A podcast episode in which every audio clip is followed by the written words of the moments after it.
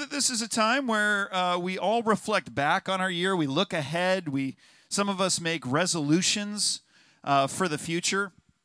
And uh, as much as that's great for us, uh, I really want to take a look at something that God resolved to do through the cross and He already accomplished. I don't want us to think about necessarily what we're going to do, but what He did. And it's a little bit, this message is a continuation of what I talked about on Christmas Eve. You know, that, that marvelous reality that God humbled Himself, that He would seek after us, that He would rescue us. And, and, and as much as I marvel at the character of God in the Christmas story, I also marvel at what He resolved to create when He rescued us and saved us from sin on the cross and birthed what we're a part of as the church. And so this message is less, I said, about goals we need to accomplish, but benefits that we need to enjoy in the new year, power that we need to lean into. You know, it's like it would be foolish if you got to age 70 and you never withdrew your Social Security benefits. You paid into it your whole life, and here they pass this law and they set aside this money, and Lord willing, they'll still have some of it when I get to that age. But it would be foolish to just leave that money on the table and not actually take it. It'd be, it'd be foolish if you inherited a house, but you never moved into the house. You just lived on the lawn, especially in weather like this. You wouldn't want to be living out on the lawn. You know, but I feel like that's what we do a little bit as Christians with what we've inherited, with what God has purposed in the church. Are we fully embracing what He resolved to do and accomplish? Let's read about it here in Ephesians chapter 2. I'm going to be reading from Ephesians chapter 2, starting in verse 11. It says, Therefore, remember that formerly you who are Gentiles by birth and called uncircumcised by those who call themselves the circumcision, which is done in the body by human hands. Remember that at the time you were separate from Christ, excluded from citizenship in Israel, and foreigners to the covenants of the promise, without hope and without God in the world. But now in Christ Jesus, you who were once far away have been brought near by the blood of Christ. For he, that is Jesus himself, is our peace, who's made the two groups one and has destroyed the barrier, the dividing wall of hostility, by setting aside in his flesh the law with its commands and regulations his purpose, Jesus' purpose, was to create in himself one new humanity out of the two, thus making peace, and in one body to reconcile both of them to God through the cross, that is, Jews and Gentiles, by which he put to death their hostility. He came and preached peace to you who are far away and peace to those who are near. For through him we both have access to the Father by one Spirit. Consequently, you are no longer foreigners and strangers, but fellow citizens with God's people and also members of his household built on the foundation of the apostles and prophets, with Christ Jesus himself as the chief cornerstone. In him, the whole building is joined together and rises to become a holy temple in the Lord. And in him, you too are being built together to become a dwelling in which God lives by his Spirit. It's a beautiful passage, the second half of Ephesians chapter 2. And it's all about what God resolved to create through Christ's work on the cross. Paul starts by explaining here the Gentiles, that is, everyone who is ethnically not a Jew, such as the majority Norwegian that I myself am, we were not included in Abraham's covenant, nor did we practice the sign of the covenant, that is circumcision. So we were not a part. anyone who's not ethnically a Jew is not a part of Israel, God's Old Testament people. They were formerly excluded from all the Old Testament promises and blessings. But as I preached on Christmas, God humbled himself in Christ, sought out all people from all stations of life and walks of life, Jew and Gentile alike, and rescued us all from our sin and from the prospect of death through Jesus' sacrifice on the cross. As a result, Paul appropriately calls the person of Jesus, the person of Jesus, our peace, our wholeness with God. But this passage is just as much about the peace that we enjoy with God as it is about the peace that we are now freed to enjoy with each other. For Paul explains it was God's purpose on the cross to break down the barriers of hostility and differences that existed between Jews and Gentiles and to take what was formerly two categories of humanity and turn them into one. It's sort of like the cronut. Have any of you ever enjoyed a cronut? It is neither a donut nor is it a croissant. It is a completely new category of dessert, right? And of, and of breakfast material. It's the same thing here. Jesus didn't join the Gentiles to the Jews and make them Jews. He took the Gentiles and the Jews and he turned them into something absolutely brand new together. Jesus accomplished that, Paul explains in verse 15, by fulfilling the Mosaic law and setting aside its regulations and customs to remove them as an obstacle for those who are not ethnically Jewish. It's, it's sort of like if we had stipulations for membership in the branches community. If I said to everyone, okay, the only way you can be a member of this community is you have to eat only organic and you have to be gluten and dairy free. You know, I guess this is what membership in Orange County is all about, what I'm describing right now. I, I couldn't join in. But if I said you had to dress a certain way, you all had to wear slip on vans, I'd say that's easy for me, but it might exclude some of you right? So the more stipulations you have, the more barriers, the more of a bottleneck there is to joining in and membership. Now, there was a time in God's history when He wanted His people distinguished in all these various ways culturally. But that time came to an end. He removed all the red tape, red tape in Jesus to let in as many possible people so that what would distinguish us through the cross is no longer all these cultural customs, but our unity and love for one another. Through the cross, Jesus made a way for both groups, all groups of people, Jews and Gentiles alike, to fully get to God. And in setting aside their differences, he put to death the pre existing hostility that existed between those two groups. And that's the first outcome of just a few that I want to highlight this morning that Jesus, he purposed, he committed to kill hostility. That's a phrase here. He resolved to break down dividing walls. He has the power to break down every dividing wall. Now, you and I cannot fathom the amount of hostility that existed between Jews and Gentiles. To the Jews, the Gentiles were the occupiers, they were spiritual defilers of their holy land. And they were the group more than any other in the Roman world that perpetually was rebelling violently against their oppressors. And the Gentiles despised the Jews, particularly because of that. Everything about these groups was different the customs, the diet, the ethics, the religion, the history, the politics. Every single thing about these two groups could not have been more opposed to the other. They hated each other. And I'm telling you, capital H A T E D hated each other. But every one of those walls I identified between them the politics, the religion, the history, the customs was a wall Jesus tore down when he made the two one through the cross. So, my question for us this morning is this If God could make those two groups one, if he could kill their hostility, what do you think he has the power to do with us? If he could eliminate thousands of years of hatred and an infinitude of differences between these two groups, what can he do between us?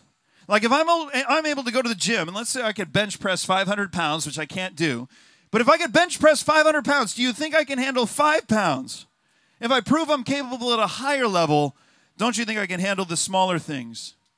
And today we have so many potential dividing walls between us different ways we live and think and behave in society, and different ways we interpret scripture, different backgrounds, different preferences for how things should be done. And at various times in history, like what we had a couple years ago, these differences get magnified and amplified.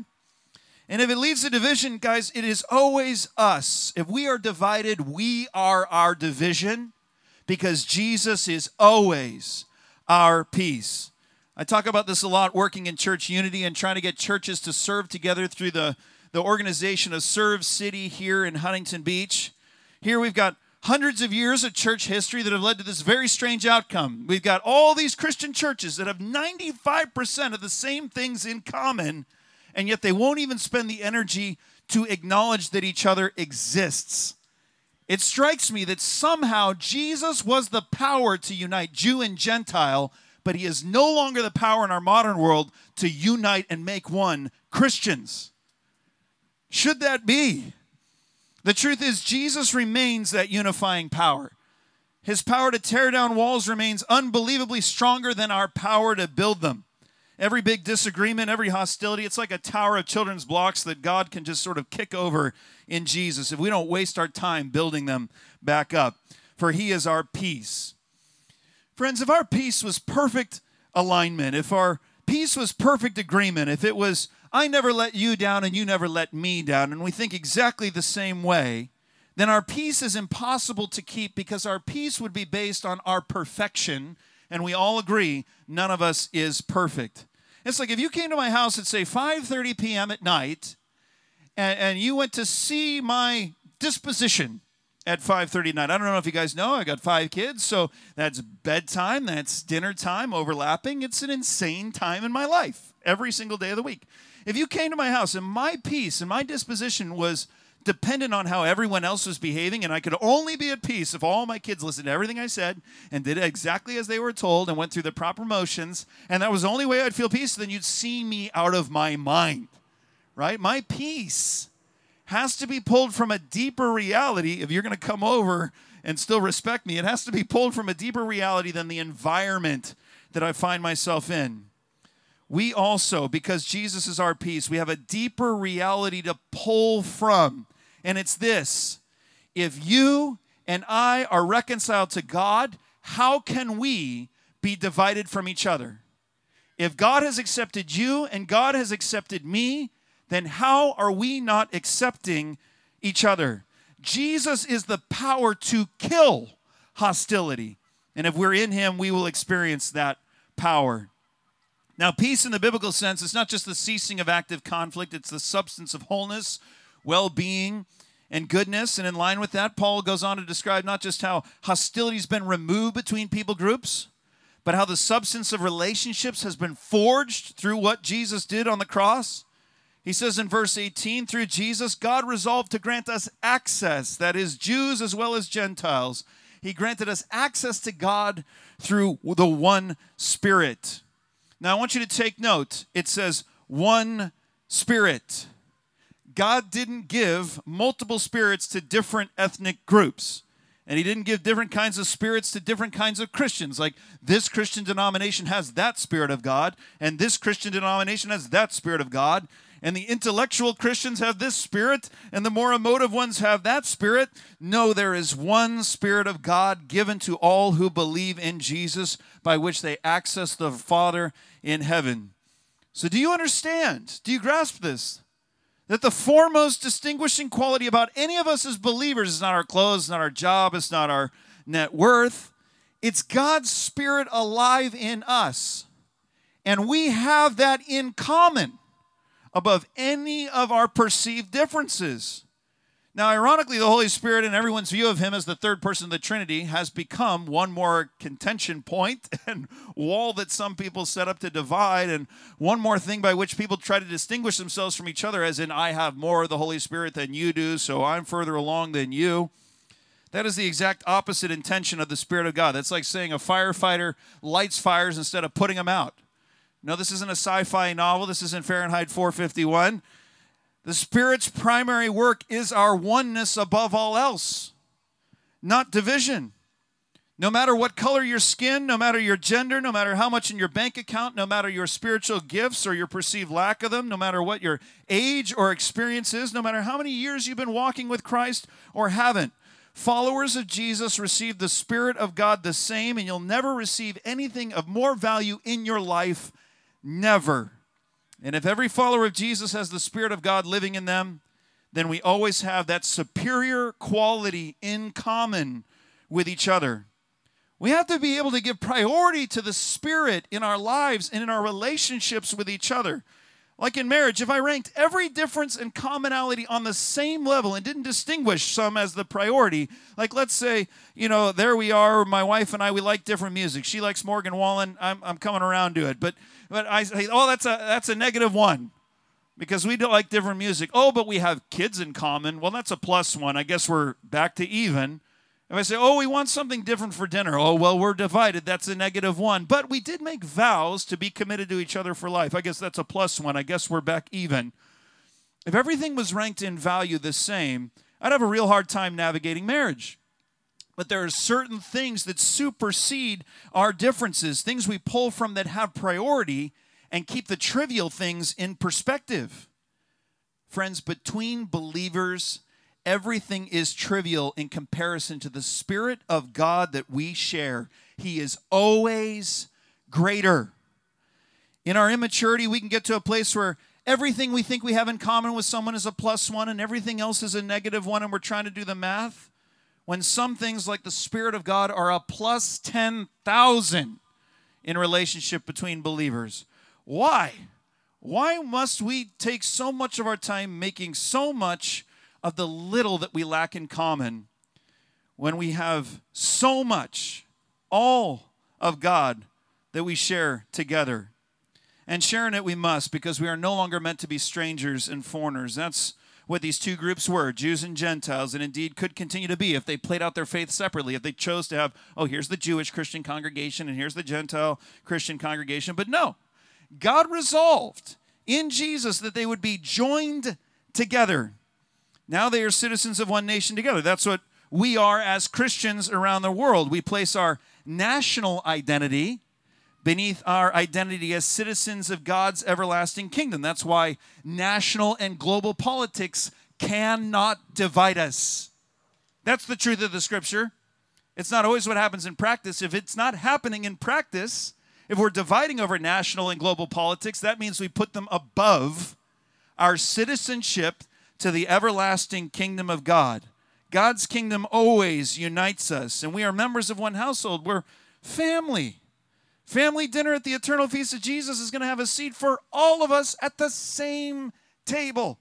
There isn't the kids' table that some of us are at, like at Christmas time, where all of us at the same table. This is why it's preposterous for me to think that you could be a Christian and also believe that some expression of uniting together in fellowship with other Christians, some expression of church is optional for you.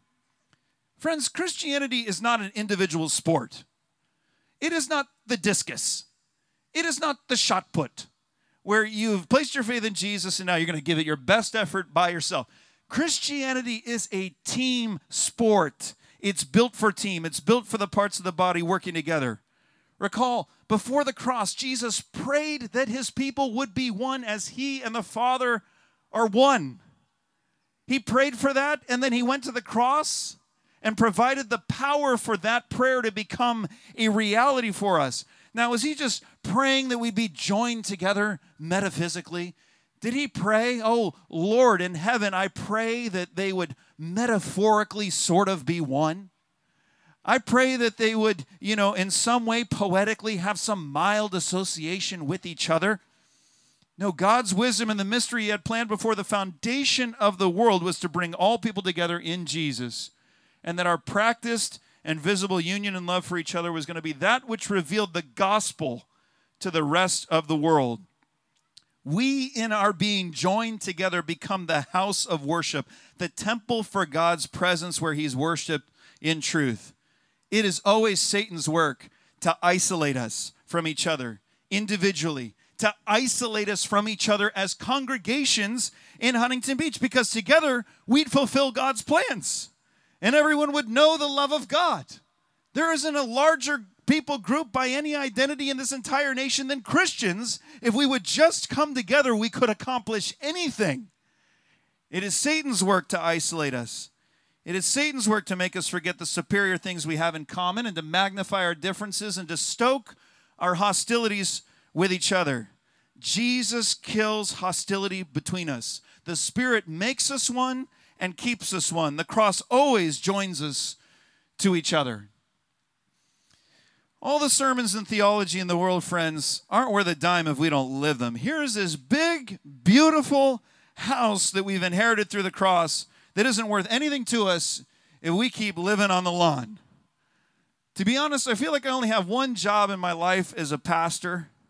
It's to call the church to what it already is, to move it into the house that God already gave it. If we became what we already are, revival wouldn't be a prayer, it would be on earth as it is in heaven. What does that mean for us on a practical level? How do we lean into this power? Well, God has killed hostility. Let's put to death hostility. We want all people, even people that are unbelievers, even people that curse us, we want to bless. We want everyone in the entire world from all people groups to know God. We want to love our enemies. We want to accept everyone that God has already accepted in the family of faith. We may be our division with each other, but Jesus is our peace and he is always greater. So put to death hostility in your marriages between husband and wife. We're resourcing you in this year. There's opportunities that Brock just described. Step into them. Put to death any hostility that exists in your marriage. Put to death hostility and conflict in your families. I love one of the prophecies about Jesus coming in the book of Malachi in chapter 4. It says that he's going to turn the parents' hearts back to their children and their children's hearts back to their parents because he's putting to death hostility in the family, sometimes where it's the strongest. Put to death hostility with your roommates, put to death hostility in our community. Let us hold to the power of our union, the Spirit in all of us. Give Him priority. Our foremost quality is one that we share with everyone here with every other believer in Jesus that we know, guys, that we're always already one. We're already unified with each other, and we can't be anything but unified with each other when we all have the same Spirit of God living in us. Would we just practice what is already true of each of us? And let us join together. In this new year, choose to gather with the church to make it your effort to come together for a community group.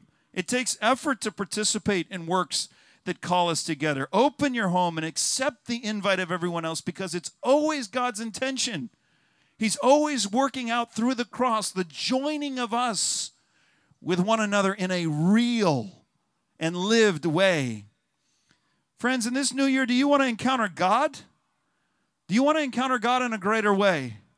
He made you to encounter Him through the people He filled with His Spirit all around you right here, right now.